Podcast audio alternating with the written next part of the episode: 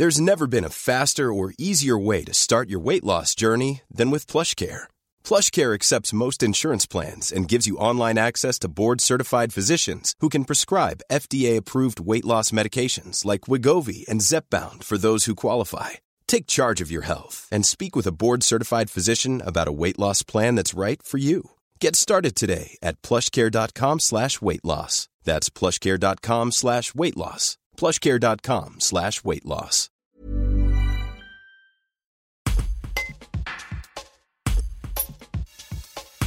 La comédienne Ariane Ascaride participera au Festival de la correspondance de Grignan dans la Drôme qui se déroule du 6 au 10 juillet. Elle lira des lettres d'une épouse d'un député dromois lors de la Révolution française. En revenant sur cette période historique, l'actrice évoque également les inégalités actuelles. Un reportage de Robin Charbonnier. À Grignan, vous allez lire des lettres de Rosalie Julien, dromoise, euh, pour la Révolution. C'est, j'imagine, un thème qui vous a tout de suite euh, touché, en tout cas qui...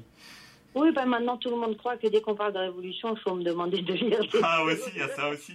D'accord. non, non, non, mais ce qui est, non, qui est très, très intéressant, c'est de suivre la révolution à travers l'écriture de, de, cette petite dame qui, effectivement, est profondément euh, citoyenne, mais derrière son histoire, c'est-à-dire derrière ses lettres qu'elle écrit à son mari qui lui reste dans la Drôme, il y a comme des, vous savez, c'est comme un, un diaporama. Moi, j'ai l'impression de ça. Hop, il y a des, c'est un diaporama de la Révolution où, où, elle parle de Robespierre, où elle parle de la position de Robespierre à un certain moment, où elle parle de la position de Robespierre plus tard, qui est beaucoup moins bonne, et, et, et où elle parle de, où elle parle des assemblées, des choses comme ça, où elle parle de des Marseillais quand ils arrivent euh, à Paris. Euh, et et tout ça avec dans son dans son écriture de d'épouse euh, qui, qui parle à son mari elle parle aussi de son fils euh, qui elle veut qu'il fasse carrière enfin voilà elle elle, elle l'aiguille pour qu'il fasse carrière euh,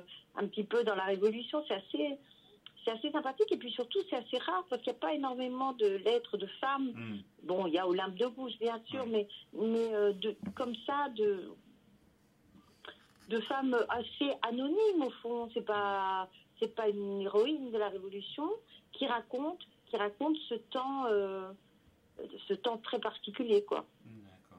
Très très particulier. Hmm. Est-ce qu'on on a toujours regardé ces legs de la Révolution? Est-ce que ces valeurs ont été un peu galvaudées actuellement, vous trouvez, ou pas ou... C'est des libertés, égalité, fraternité, c'est quand même des très belles valeurs. Euh, je pense qu'il y a encore des, il y a encore des gens qui y croient, mm. j'en suis sûre. je crois que aussi, d'un autre côté, euh, il y a des tas de gens qui ne savent plus même les écrire. Ils ne savent même plus l'orthographe de ces mots-là, il me semble.